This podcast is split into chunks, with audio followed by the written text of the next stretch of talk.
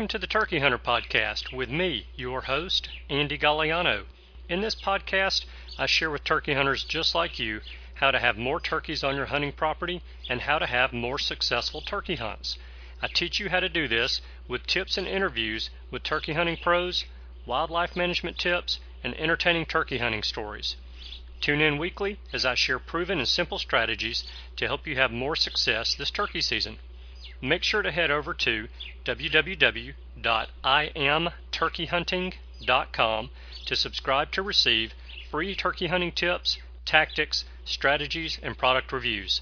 Also, please visit and like my Facebook fan page. Go to Facebook and search I Am Turkey Hunting, and also feel free to post your turkey hunting photos from this past season and let us know where and when you killed your bird. For all of you Twitter users out there, please follow me on Twitter where my handle is at Turkey Hitman, and I will be sure to follow you back. And now, for this week's show.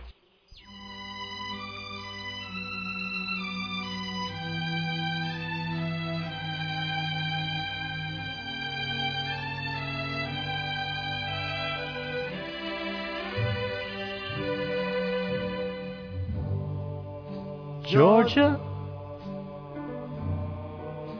Georgia the whole day through. Just an old sweet song keeps Georgia on my mind.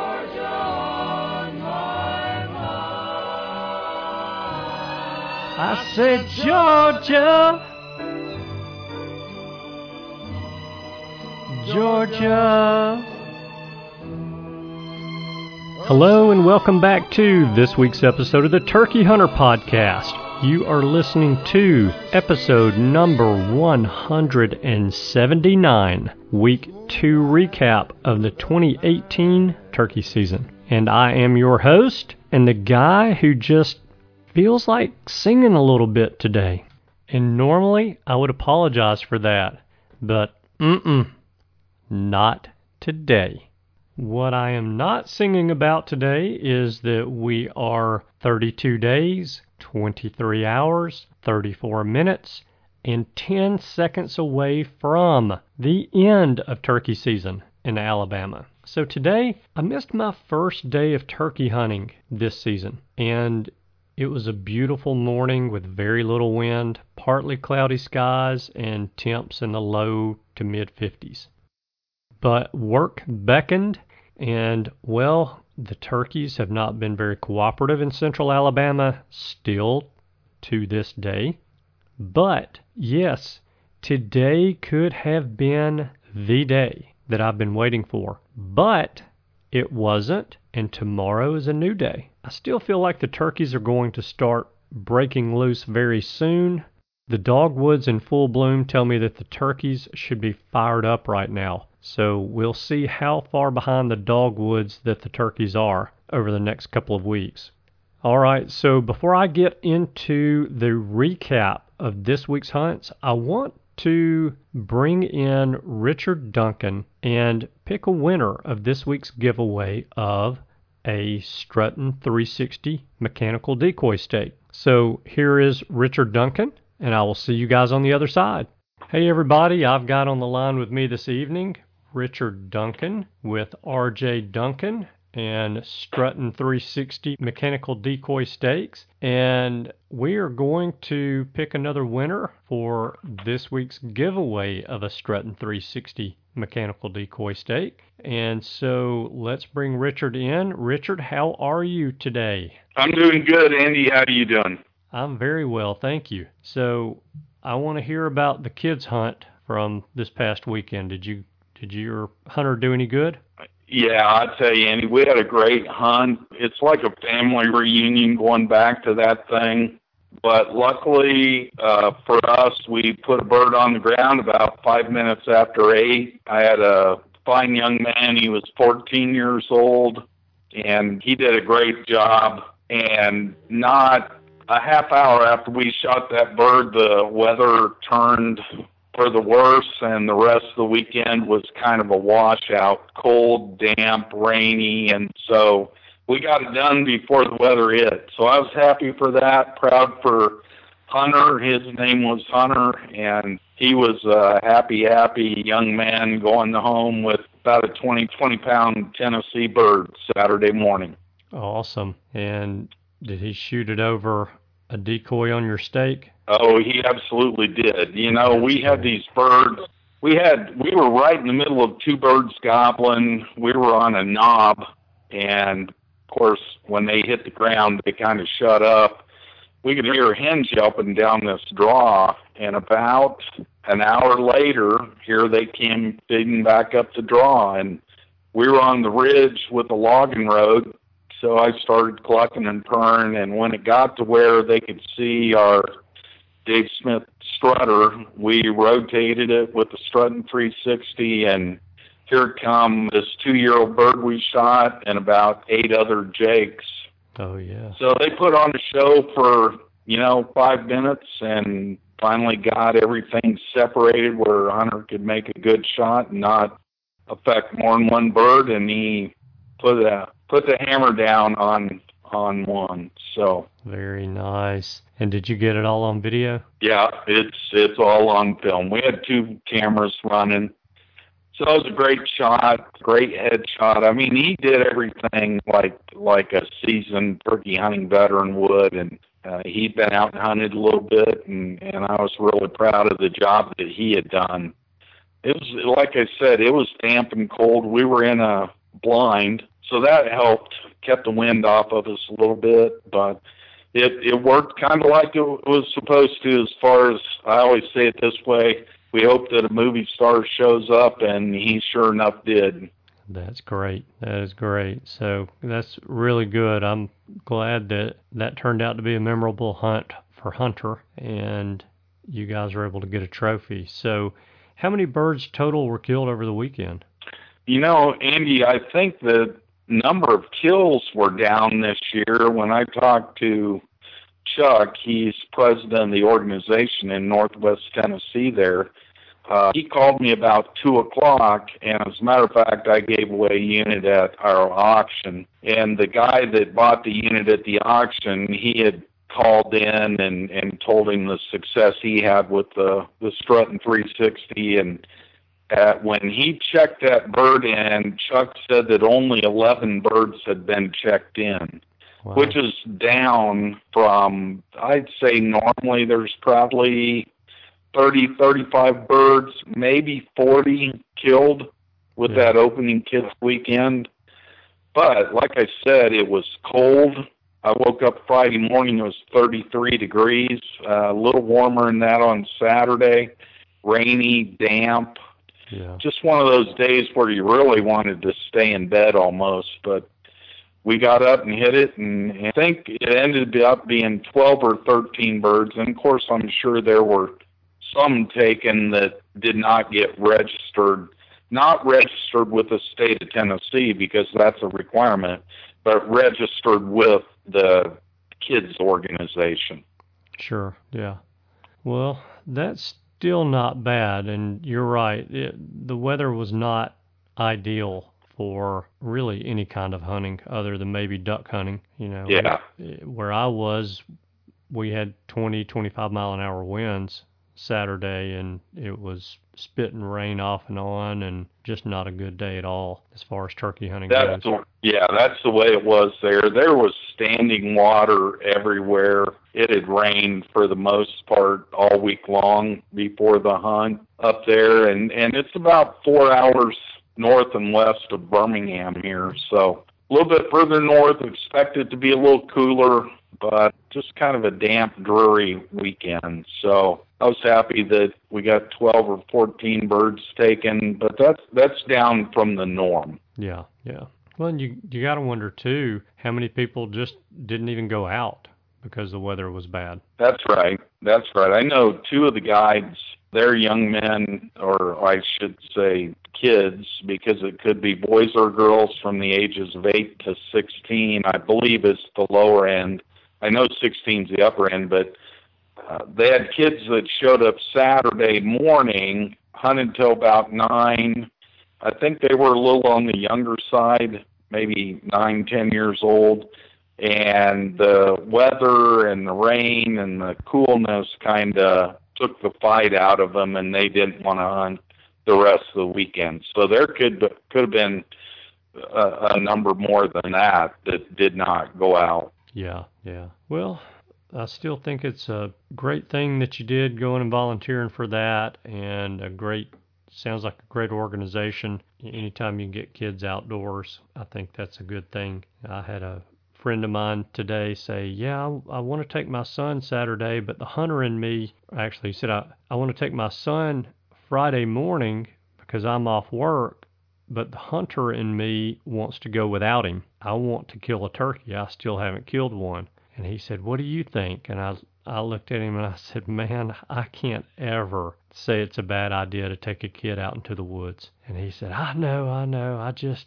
I want to kill one so bad." I said, "I know you do, but you know, you you got to got to get those younguns out there. So that's great. That's that for sure. You, you know, the way I look at that, Andy, is is I got a young guy or a young girl sitting next to me, and I'm calling, and we're using the Strut 360, and I look at it this way. And of course, I've had a great deal of success turkey hunting, and so you know, I I love to to shoot turkeys and I love to hunt turkeys, but if you're sitting right next to that child and they pull the trigger, it's almost like you pulling the triggers the way I look at it. Absolutely. No question. In fact, I've gotten now to where I'm I'm counting those. You know, if if I'm there and I'm I am part of that hunt, I'm counting that bird. So he won't be registered in my name with the state or tagged in my name with the state because I didn't actually physically kill him, but I'm counting that bird because that's a, a great hunt to be a part of.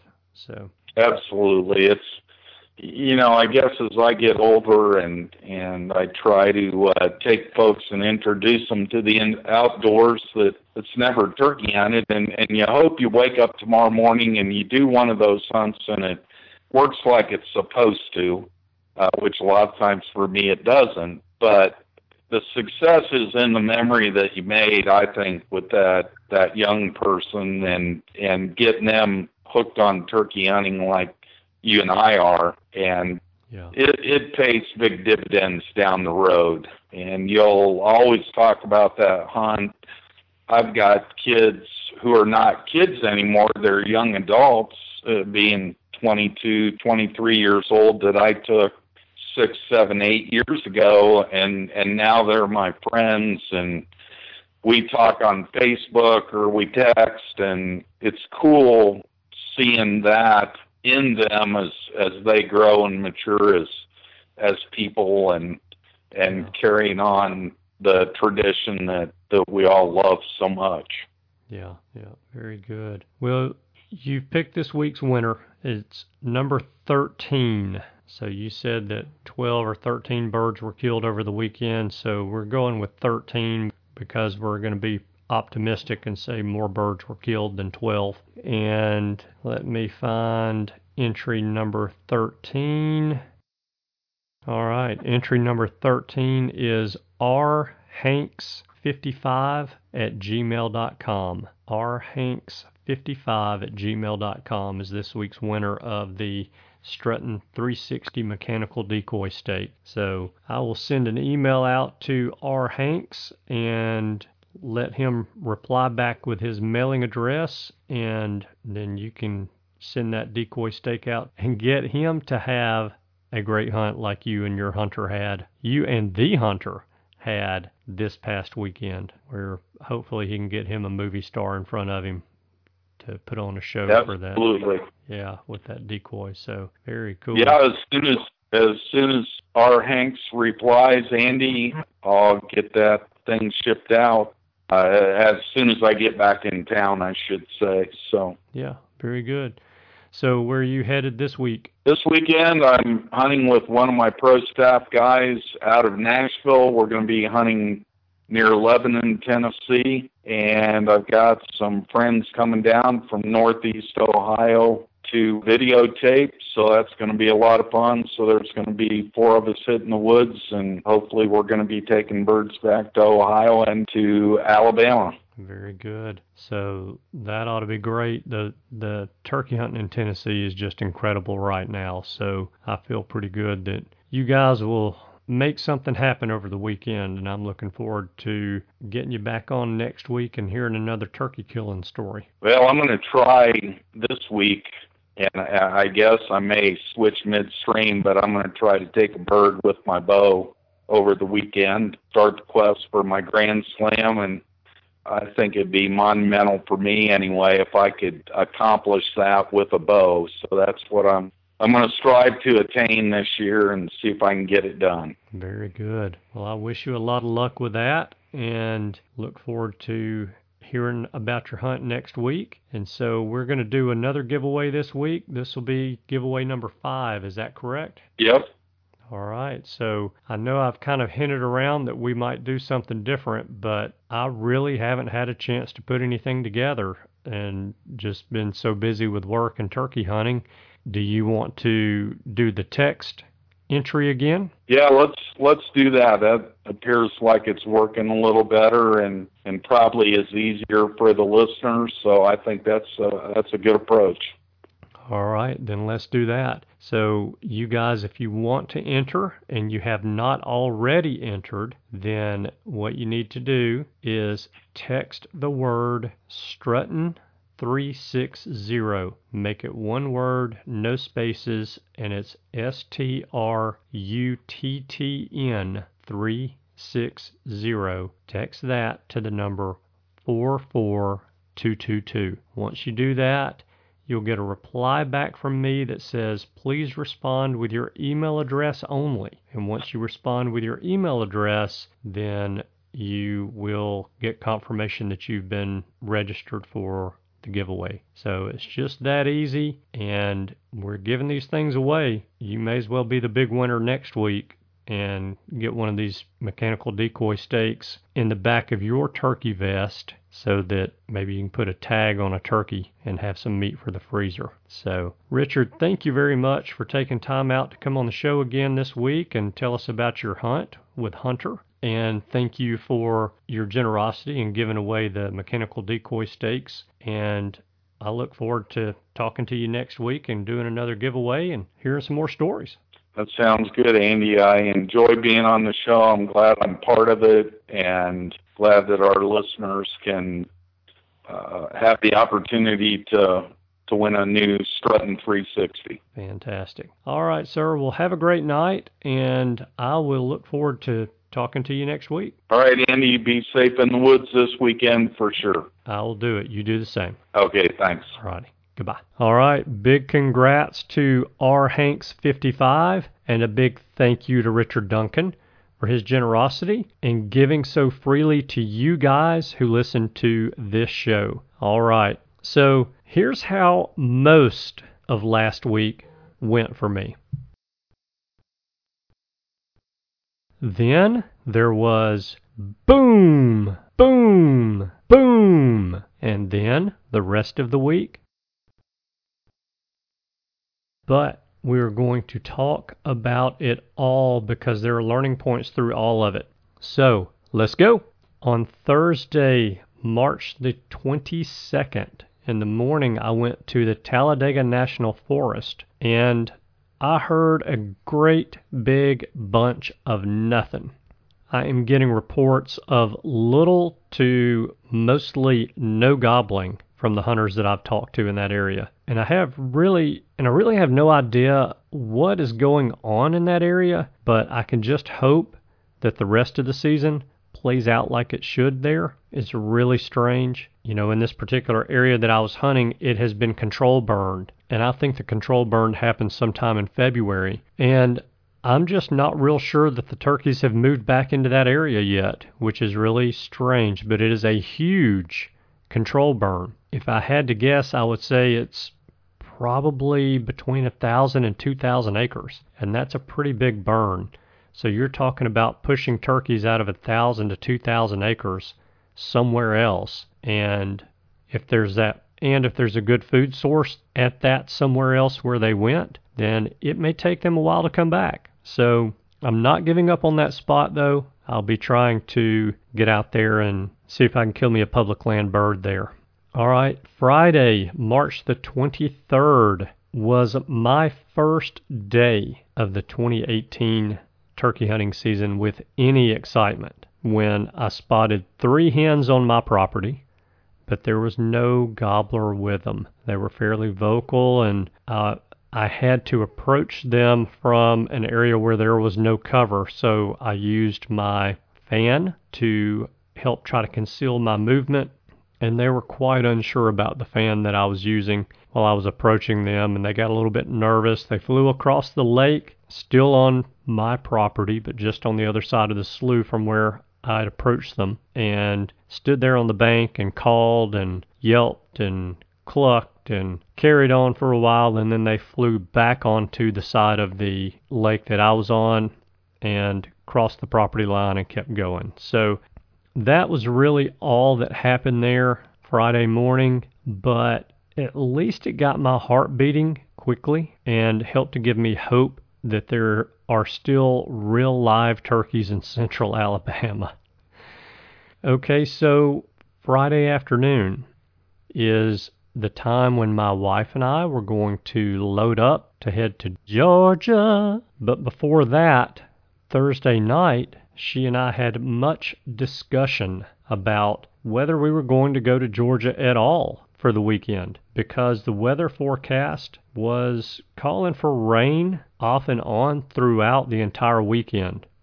And after much back and forth, we're going, we're not going, we're going, we're not going, and all of that was coming from me because my wife, who, as you guys already know, is most awesome, said, We're going to do whatever you want to do. This weekend is about you. So, uh, so after all of that back and forth and back and forth, I said, you know what? It's not going to rain the entire weekend. Let's just go. So Friday around 1 p.m., we loaded up and headed to the mountains of North Georgia to hunt the Chattahoochee National Forest and the Cohutta Wildlife Management Area. So we arrived Friday afternoon around 6 o'clock Eastern, thanks a whole lot to Chattanooga traffic. For all of you Chattanoogans listening to this, God bless you. I don't know how in the world you put up with the traffic in that city. It is terrible. All right, but this is not a traffic podcast. This is a turkey hunting podcast, so I've got to get focused here. So we arrived in Georgia around 6 p.m. and quickly unloaded our things into the cabin that we were staying in. We drove 20 minutes to one of the turkey hunting spots that I had marked on the map and got out of the truck and started walking. Now, season doesn't open until Saturday morning, so Friday afternoon Tammy and I are just walking trails, looking for turkey sign, listening for turkeys, everything that you need to do to kind of scout an area. Well, we got about 10 minutes from where we parked the truck, and after calling off and on during that walk, I heard an owl hoot. And so I told her, I said, let's just stand here for a few minutes, and I'm going to try to call this owl in to our location and see if that owl will stay talkative and perhaps get a turkey to gobble. So the owl and I hooted back and forth, and my attempt at calling in the owl failed because the owl never came in. But another owl, a second owl, hooted near the road that we parked on, and a turkey gobbled at the top of the ridge about 400 yards away. So I pulled out my phone, I pulled up the onX app, I marked where I thought that turkey gobble came from on the map, dropped a waypoint there, and I thought, this is pay dirt, man. This is going to be good. I knew the general vicinity that a turkey was roosted in, and I was jacked up about Saturday morning on top of that mountain. So it got dark. I tried to get that turkey to gobble again. Eventually it got dark, and we walked out to the truck, got in the truck, drove back to the cabin, had dinner, and Friday night, I was excited the whole night, and I could hardly sleep. And I knew that the weather forecast was calling for showers off and on throughout the day, but it looked like the morning was going to be mostly dry. So that got me even more excited. However, when I woke up on Saturday and got in my truck and drove to my hunting spot, What I was not expecting and what I did not see in the forecast was the 20 to 25 mile per hour winds. Now I got to my turkey hunting spot where I had the turkey roosted very early, about an hour and a half before dawn's crack began to show. And the reason that I did that is because I had a turkey roosted on public land. I'm hunting opening day of turkey season on public land in Georgia, where some mighty fine turkey hunters live and hunt and know the land better than I do. So showed up to my spot about an hour and a half early. I parked there. No one was there, fortunately. So I sat in the truck for about an hour to give a little bit more time to pass because I didn't have all that far of a walk to get in that area where I heard the turkey gobble. And after walking into the area, and watching it get daylight, I heard one owl off in the distance. I hooted. Nothing happened. Nothing happened. No gobbles. No nothing other than the sound of the wind whipping through the trees up the side of the mountain. So I was a little disappointed, but I figured I'm in there. I'll get off of the trail, walk up on top of some of these ridges, and look around and do a little bit of scouting. I did that. I saw a good bit of turkey sign, so that encouraged me, but the weather just was not playing nice. So that was pretty much it for my early morning hunt. And just like the old turkey hunting saying, roosted ain't roasted. And in my early Saturday morning opening day turkey hunt proved that. So I left that area and drove my truck a little bit up the road, parked at another spot, and I'd made my mind up that I was just going to get on a trail and walk and walk and walk until I got about a mile away from the road. Then I was going to call a little bit and from that point, still walking away from the truck, I was going to walk and call. Now, my plan was to leave that area around lunchtime, maybe 11:30 to 1 o'clock, somewhere in that neighborhood. And that is exactly what I did. I walked in to the area on a trail, and I walked that same trail almost the entire way out but I decided to take a little detour and get off of the trail, climb up to one of the top of the ridges there, look for some turkey sign, try to do some calling see if I could get a turkey to respond, but I had no luck. So that was my late Saturday morning hunt, and I got back to the truck, drove to the cabin, and ate lunch, pulled out my computer, and I started studying the map of the wildlife management area and the national forest where I was hunting. And I've got to tell you guys, if you do not have it, the OnX app, the premium version of the OnX app, I don't know exactly what they call it, if it's whatever it is, it's the paid version of that app, is incredible, especially hunting public land because it tells you where all of the property boundaries are and it also shows the trails and the roads that run through those properties? Well, at least it did on the wildlife management area and the national forest that I hunted. And that tool was huge because while sitting in the cabin and looking at the map, I found a trail that I wanted to walk up that was about almost four miles long. And the trail went through an area that had some fingers coming off of the main ridge where these were a little bit lower ridges. And I thought, you know, this would be a great opportunity to walk up that main ridge, venture off down these little finger ridges, and see if I can get something to gobble in there. So I left the cabin Saturday afternoon and I left Tammy at the cabin Saturday afternoon because it had been spitting rain off and on all day up to that point, and she said she just did not want to go and get wet, and I couldn't blame her for that. So I drove the truck to the parking area at the head of the trail that I wanted to walk, and I began the ascent to the top of the mountain because for about the first mile and a half of the roughly four mile trail, it's all uphill. I walked about, I'd say between two and a half and two and three quarter miles into that area using that trail. Now, during that whole hike in, I saw some turkey sign but I did not hear any turkeys. And the turkey sign that I was seeing was not extremely fresh, but it wasn't like turkey sign from the fall either or the winter. So I figured there were probably still some turkeys in that area. But like I said, after hiking in about two and a half miles, I looked at the time and I determined it had taken me about an hour and a half or an hour and 45 minutes to get that far.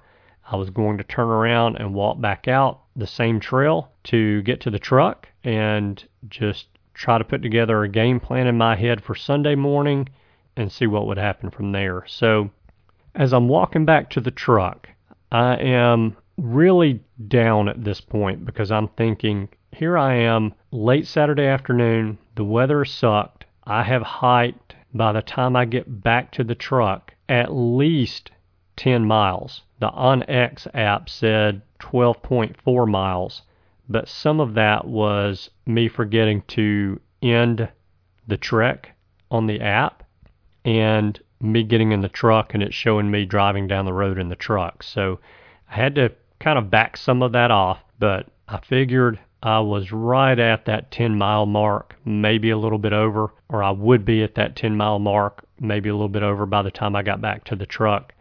And so I'd not seen any turkeys, I'd not heard any turkeys, and you know, I was a little down and I'm thinking, man, if I could just hear a turkey gobble, you know, there's bound to be a two year old around here.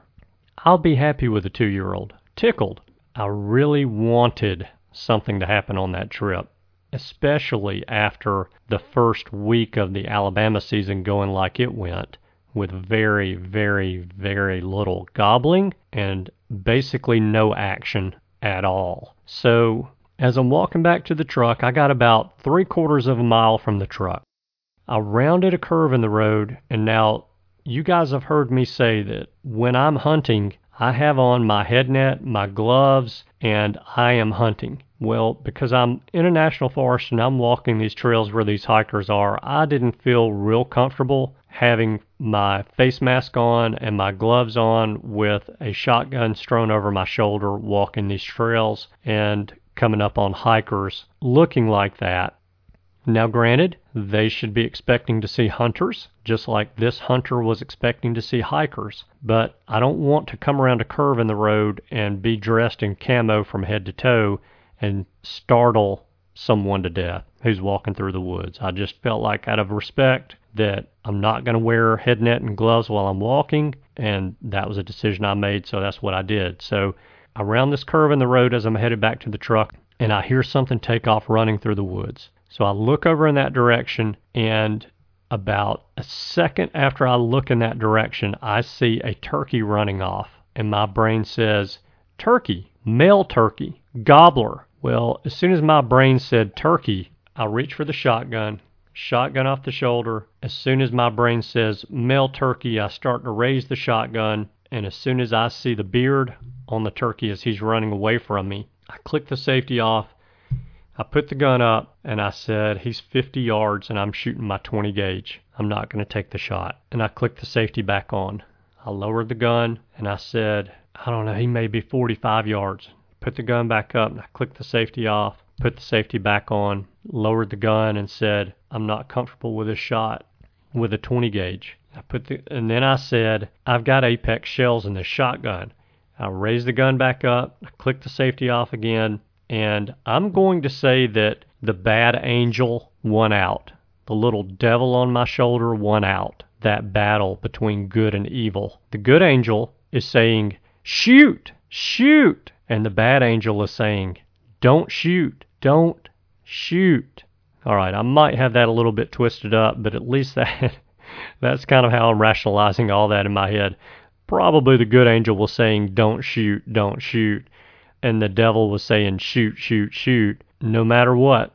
But the bottom line is I did not take a shot. And I watched the turkey as he continued to run up the mountain and he went up and over the ridge. And so I stood there, and I think if my legs hadn't been so tired, I literally would have kicked myself in the butt all the way back to the truck.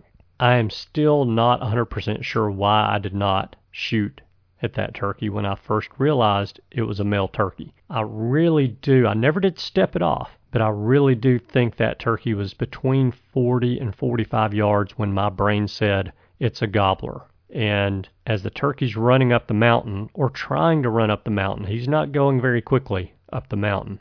I thought several times that I could probably still kill him. So I was pretty upset. I was pretty down. And I stood there for a few minutes and I said, okay, that may be my only opportunity that I get the whole weekend at a turkey. And I didn't take it. But I can use this weekend as a scouting weekend, get some good points marked on the map for me to come back and try again next weekend and just see how it goes. So instead of just walking straight back to the truck, I climbed the mountain that the turkey went up. When I got up to the ridge that the turkey crested and went over as he was running off, there was turkey sign everywhere. Fresh turkey sign everywhere on this ridge. And I started to walk the ridge out back to the truck. And I realized that the ridge split off. One toe went down to the east, one toe went down to the west, and I needed to be walking pretty much to the south to get back to the truck. But what I realized is that the toe of the ridge that went off to the right actually ran a long way. So I thought, you know, this is great. This is a big, long ridge. I can get up here and I can walk that ridge and just walk it until it runs out and see if I can get that turkey to gobble Sunday morning. So I walk on back to the truck and I am still down on myself. I am kicking myself in the rear end because I did not shoot at that turkey. So I get back in the truck, drive back to the cabin. All Saturday night, I was down and out. I was replaying that afternoon opportunity in my head over and over and over again and kicking myself for not taking advantage of an opportunity. In fact, I'm starting to kick myself for not taking advantage of an opportunity again while I'm telling you this story. But I got to get over that. So all Saturday night, you know, I was down and out and I'd been replaying that afternoon opportunity over and over in my head and I was kicking myself for not taking advantage of that opportunity.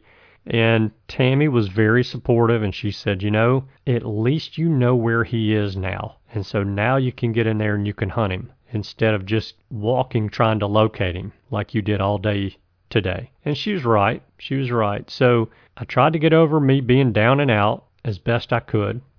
And finally laid down. I was pretty tired. I was pretty beat after walking 10 miles up and down mountains. It was pretty tough on my legs. So Saturday night, it rained hard. It poured rain Saturday night.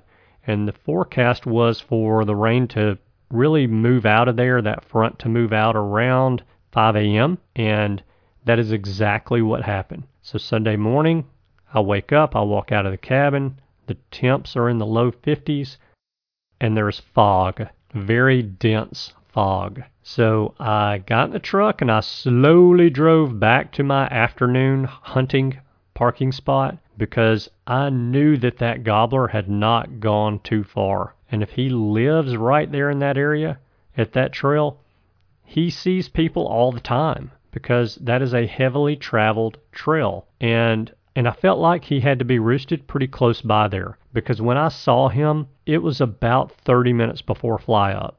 And I just didn't think that he had gone very far. In fact, I felt like he had gone up to the top of that mountain, gone over the ridge, maybe gone another 50 or 100 yards, and just stopped, that he hadn't really gone anywhere. So I was pretty comfortable that he was going to be roosted in that area Sunday morning. The weather was right. There was no wind, obviously, because there was such dense fog. And I was ready to go. So after parking the truck, I gathered my stuff, and I actually had put my high water boots on when I left the cabin because rain was in the forecast. But when I got to the parking spot, I took off my high water all rubber boots and put my hiking boots on instead, which turned out to be a pretty good move, I think. And off I go. So I told you guys Saturday morning I sat in the truck for about an hour before I got out. Well, Sunday morning, because I knew I had a three quarter of a mile hike to get into the area that I wanted to be in, and I had to climb a mountain to get there, I knew I needed to leave a little bit early. So after I parked, I took off, hiked into that area. As I was hiking up the toe of the ridge where I last saw that turkey, dawn's crack is just starting to show. So I get up to the little saddle there in the ridge where I saw the turkey last, and I stand there and I wait, and I hear an owl. Now listen. So I hoot. Nothing. The owl goes.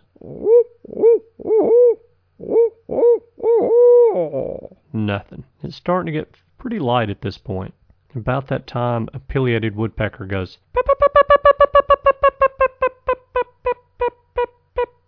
And the turkey goes off of the ridge down in the bottom. Well, that got my attention.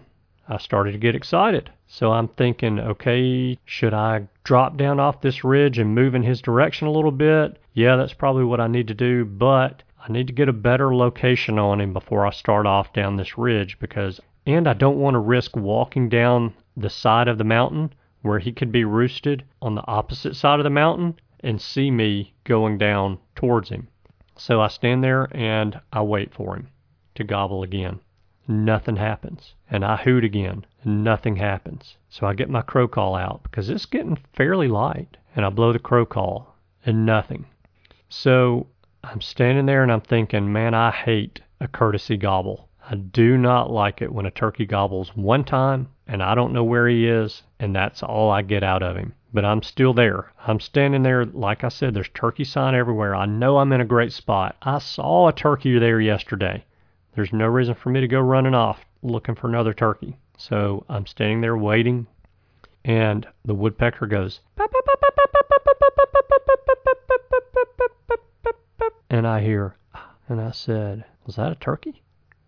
I don't, I don't, I don't know if that was a turkey or not. What was that? A woodpecker goes,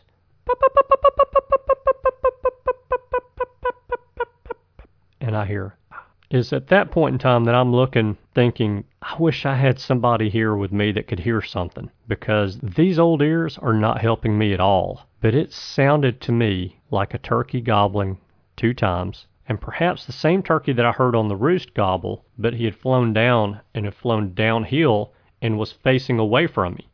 So I'm standing there and I'm trying to figure out what's going on, and I'm trying to get this turkey to gobble again, and I can't get the turkey to gobble. So I took out my pot and peg call, my slate call, and I did a few soft yelps, a few soft clucks, got them a little bit louder, a little bit louder, a little bit louder, and I did a fly down cackle. And when I did the fly down cackle, I heard nothing.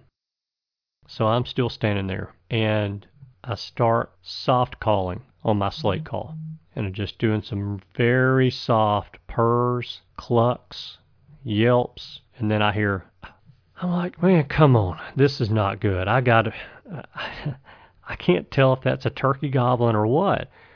So then I remembered, hey, I've got my Walker game ears in my pocket, and I rarely, rarely ever use my Walker game ear when I'm turkey hunting because when I run a turkey call with the Walker game ear in my ears, it amplifies the calls and just about blows my eardrums out.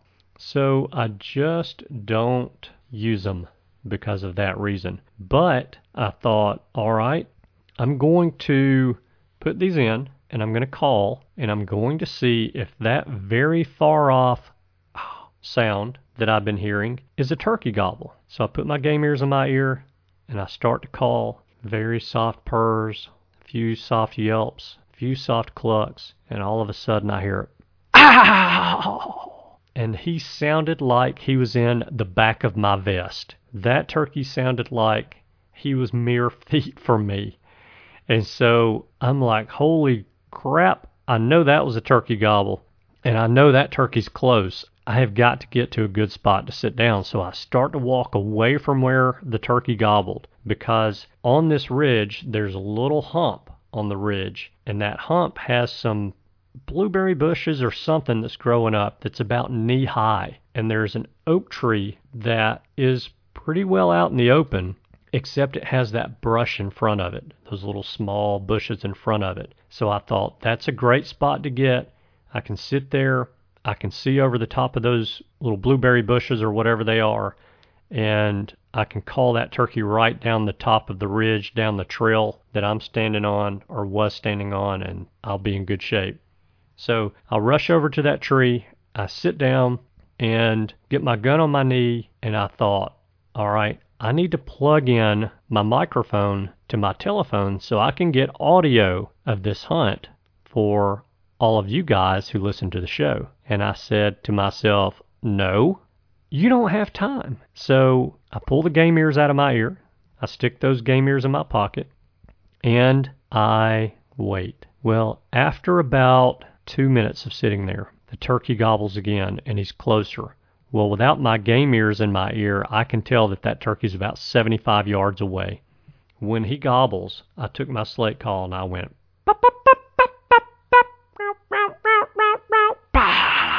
he gobbled again. Now the old heart's pumping some blood and I'm getting pretty excited. I put my call down and the gun's resting on my knee, the butt of the gun's on my shoulder, and my cheek is on the buttstock, but I haven't gotten down on the gun yet to aim. I'm just sitting there and I'm looking and I'm waiting. And remember me telling you how foggy it was on the top of this ridge where I was standing and the turkey was coming to? It was very foggy. I could only see about 25 or 30 yards around me. But I thought, you know, that may help me. That may work in my favor because the turkey's don't be able to see through that fog either. So I'm sitting there against the tree and I'm watching, waiting, listening, trying to see any kind of movement, trying to hear any kind of sound at all. The leaves are wet because of the rain the night before, and I just don't see or hear anything. And all of a sudden I hear, well, I may have told you guys before that because my hearing is not real good, I've shot way too many guns in my life without hearing protection. I hear better out of one ear than the other. And when I hear a turkey drum, my experience is that that turkey drumming always sounds to me like it's more to my left than it really is. So that turkey drum to me sounded like it was off of the top of the ridge and on the side of the ridge. And I thought, well, surely that turkey hasn't just walked off the top of the ridge and he's coming down the side of the ridge towards me. And about that time I hear, and I said, all right, he's getting closer. Don't look off the side of the ridge. You need to look on the ridge a little bit more to the right of where that drumming sound is coming from. And I was looking, trying to see anything through that fog. And all of a sudden, I see a little movement at about my 9 o'clock. Well, my gun's pointed at about 10 o'clock. And that little bit of movement that I saw was a white head coming through the fog at me. And after I spotted the movement, I hear, and I said, Come on, baby. He took about two or three more steps towards me, and there was a pine tree that was about five feet in front of him. And I said, As soon as he steps behind that pine tree, I'm moving my gun on him. And then when he steps out from behind that pine tree, I am busting him. So he steps behind the pine tree. and When he did, I moved my gun from 10 o'clock to 9 o'clock, and I'm on him. Well, I'm on the tree, and I'm waiting for him to step out to my right. He stepped behind the tree from my left, so I'm expecting him to step out from the tree to my right, and he didn't. He stepped back out from behind the tree on my left, and there was another small tree, probably five or six inches in diameter, just about 10 inches from the edge of the pine tree that he had stepped behind that enabled me to move on him.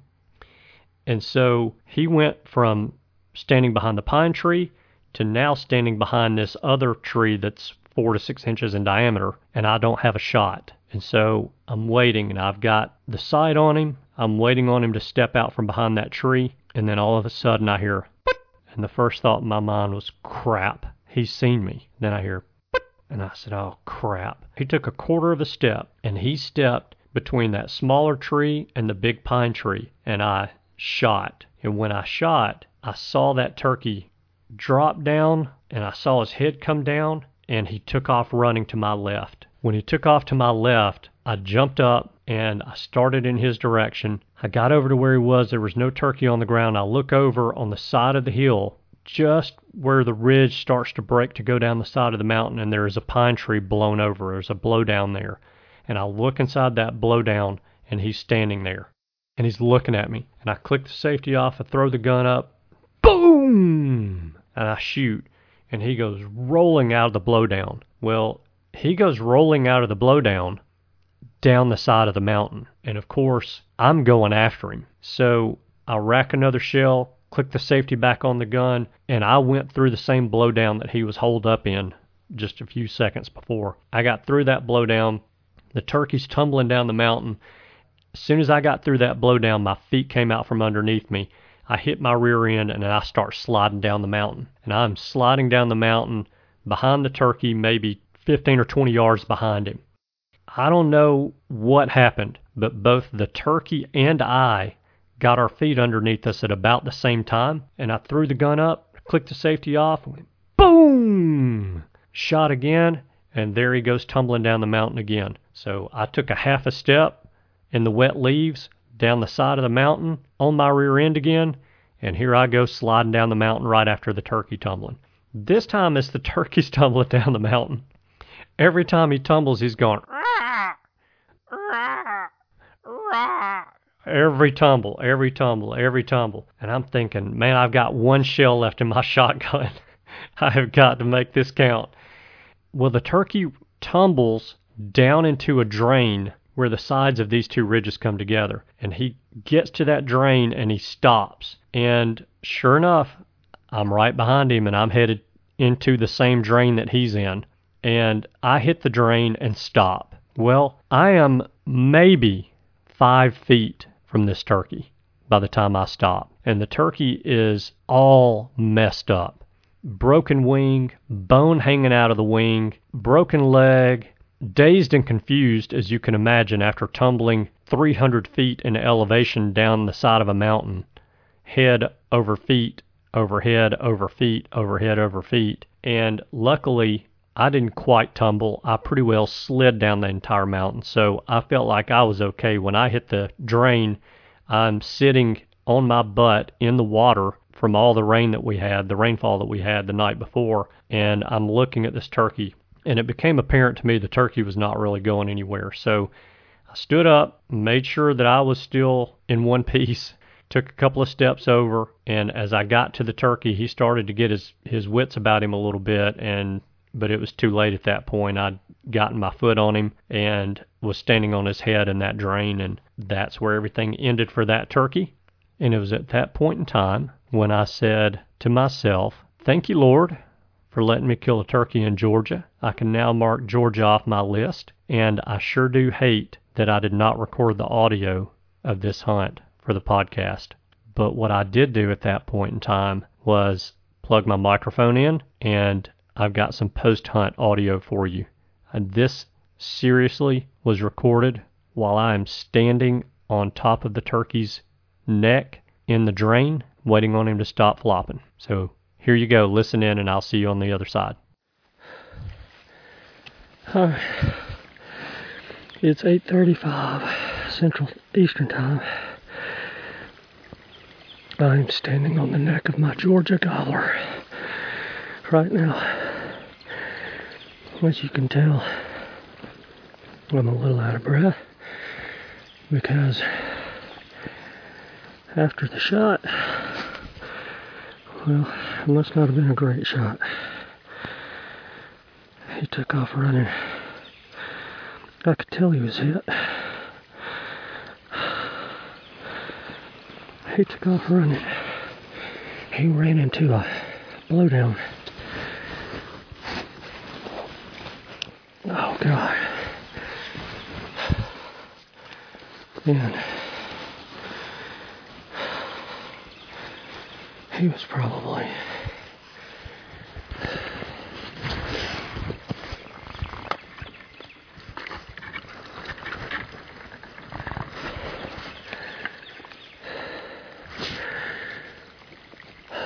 I don't know. He he was probably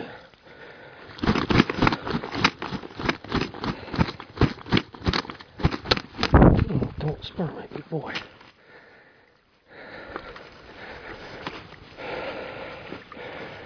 He was probably 30 yards when I shot drumming goblin on the way in. Oh, I shot, he took off, ran in his blowdown, and I threw the gun up, shot him again. I just body shot him that time. I was just trying to break a wing or anything. He took off down the mountain. And by God, I went after him. Thank God I didn't get a. I went underneath the same blowdown that he was in when I shot the second time. And thank God I didn't get my eye poked out or anything. And he starts tumbling down the mountain. Probably, I think we're 200 feet down the mountain. He's tumbling and I'm running after him. Well, okay, I probably ran five feet and then I hit my butt. And he's tumbling down the mountain. I'm tumbling behind, down the mountain right behind him, trying to get another shot on him.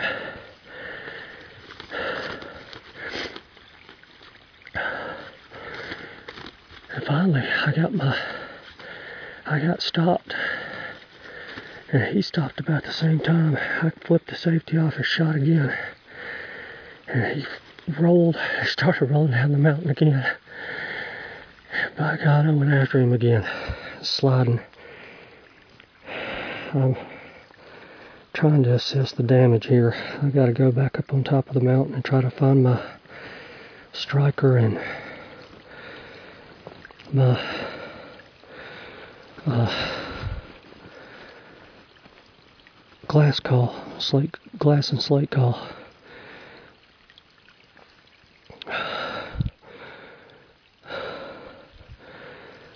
Lucky me, I'm halfway down the mountain and I get to climb it and go all the way back up. But he finally stopped rolling in this little drain coming down off the mountain. And believe it or not, where he stopped sliding down the mountain in that drain, I went right after him.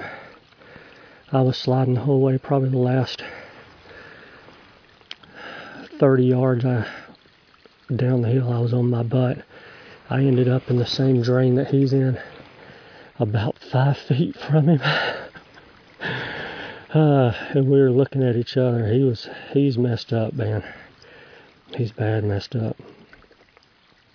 But, holy crap. I'm assessing the damage here, so I broke my binocular strap. Uh, I have no idea if my sights are still, I think my sights are still good with my gun. I don't know how badly my gun's scraped up and beat up, but I'm not that worried about that right this second.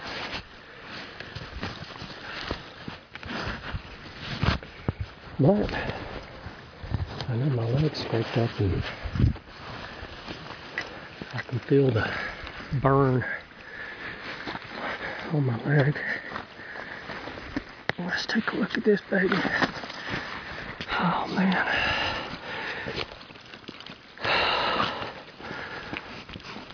Oh, oh, I'm sore. He's a, I don't know, he's, a, I'd say a good two-year-old bird. A nice thick beard on him maybe eight, no, probably eight and a half to nine inches.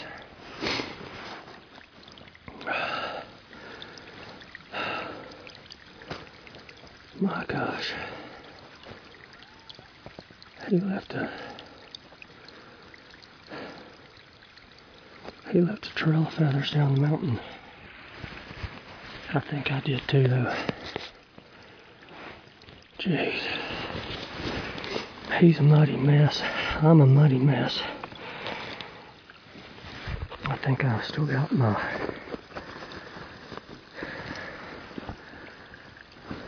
Alright, good. I got my wallet. I got my phone. I got my Georgia turkey. I got my Swarovski binoculars. I can buy anything else that I'm missing. But I am going to walk up here and grab this turkey call if I can find it. And a strike or two. So, I'll keep you guys from having to listen to me huff and puff anymore. I am turning off the recording, and I'll be back when I settle down a little bit. I'm gonna climb this mountain. I know you don't want to hear me huff and puff all the way up the mountain. So I'll check back in on another little bit. Georgia public land turkey. Second day of Georgia season. Thank you, Lord.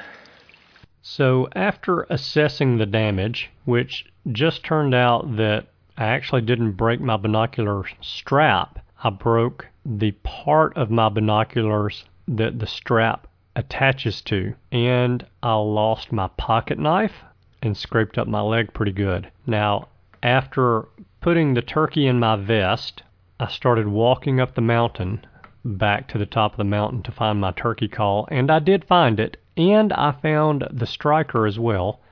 Between the time when I loaded the turkey in the back of my vest and I got the turkey to my truck, my game pouch in the back of my vest had ripped. And so now I've got some sewing to do. I still have not sewn it back up, even though that happened on Sunday and three or four days have gone by since then. So I'll get to that eventually. But that hunt was a great hunt. It was my first encounter with a gobbler this season. It's the first time I have sat down on a gobbling turkey this season. So it was good to get back in the swing of things. After I got back to the truck, I took a few pictures of me and the turkey and loaded the turkey in the truck. Of course, I'd already tagged it at that point and I'd already called it in. And so I headed back to the cabin for lunch and had lunch, cleaned the turkey, and then Tammy and I went back out for an afternoon hike. And of course, I was hiking with my shotgun and camo on because in Georgia it is legal to kill more than one turkey in a day. So we were back out walking and covering a new area looking for turkey sign, looking for tracks, looking for turkeys, listening for turkeys, but we did not locate any more turkeys. So we went back to the cabin for dinner and some sleep because this dude right here was tired. I'd had one heck of a morning and I was tired. And that's after having one heck of a day the day before hiking 10 miles up and down mountains. So I was pretty worn out. So that was it for Sunday. Monday AM, Monday morning, I got to sleep in a little bit because it was a Monday and I figured any locals in the area were probably going to work. And so I did not need to be at my hunting spot an hour and a half before daylight. So I slept in an extra hour and got to my hunting spot 30 minutes before daybreak. And I actually went back to the spot where Tammy and I heard the bird gobble Friday afternoon. So I got there, got out of the truck, and the wind was blowing 20 to 25 miles an hour, temperature in the low 50s, and with temperatures in the low 40s, and I had absolutely nothing going on. There was no gobbling, there was no turkey sound to be heard. So I proceeded to walk around for about a mile, calling every so often, and with no response, decided to call it a day. I'd had a successful hunt in Georgia, and it was a great trip, but I had to pack up and head back home. Fortunately, the traffic coming back through Chattanooga was not nearly as bad as it was going to the mountains in Georgia, so we were able to get home pretty quickly and then get the truck unpacked do a little bit of work, and then Tuesday morning it was back out into the woods where I hit some property that I have leased that actually borders some of the national forest land outside of Birmingham. On my turkey vest, I still have not sewed it. And I heard and saw nothing. And I saw very little turkey sign, which is actually more turkey sign than I saw the previous hunt there. So that was a little bit encouraging is is the fact that there was some sign whereas previously there was no sign. So Tuesday was a bust.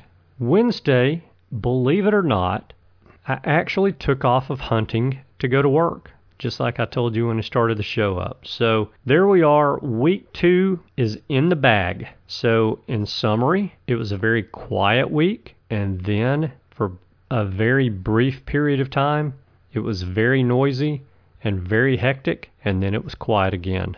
I am still hopeful that the gobblers will start to break loose in central Alabama soon. All I can do at this point is hope, but I am a little concerned that I'm not seeing a whole lot of turkey sign in some of my hunting spots. So hopefully that will change and the birds will get moved into those areas sometime very soon and I'll be able to put together some more hunts.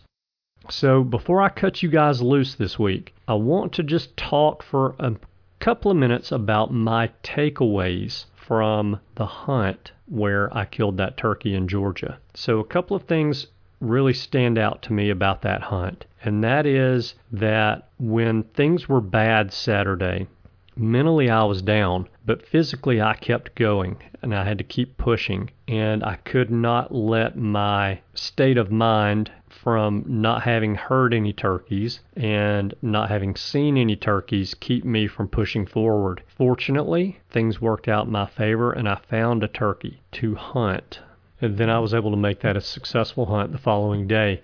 So, in hindsight, when that gobbler came in and he stepped behind that pine tree at about 25 yards, and I moved my gun over and pointed it in his direction, and he stepped out from that pine tree, and I heard that turkey go put. He actually was not putting, he was clucking. And in my head, I'd gotten so nervous, so worked up about this hunt because I wanted this hunt to be a success that I made a, I'm going to say rookie mistake, and I didn't correctly identify what was going on at the time.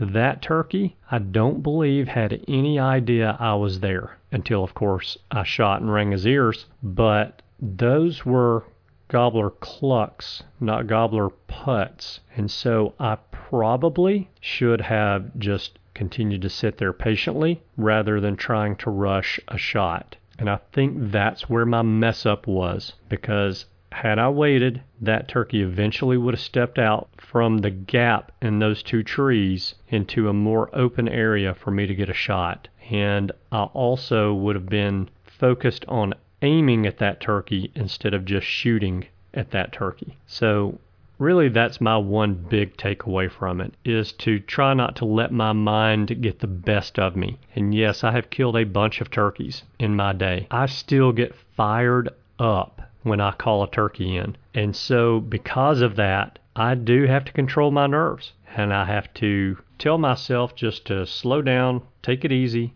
and focus. And those are things that I did not tell myself to do Sunday morning during that hunt. But everything worked out in the end.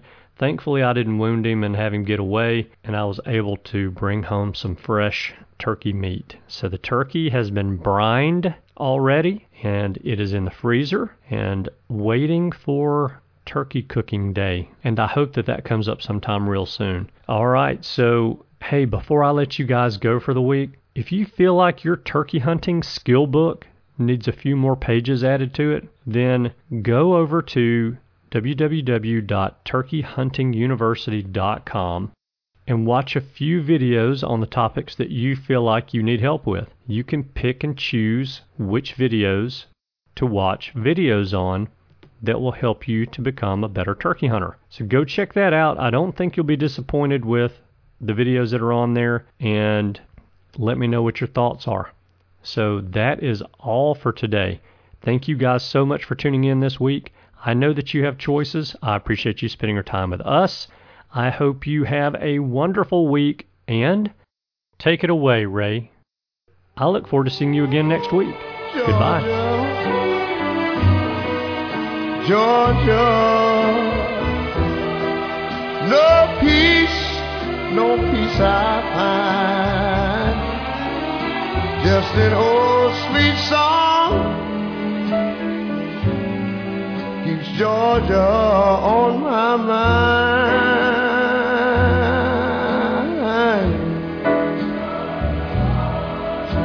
Say sweet song keeps Georgia on my mind.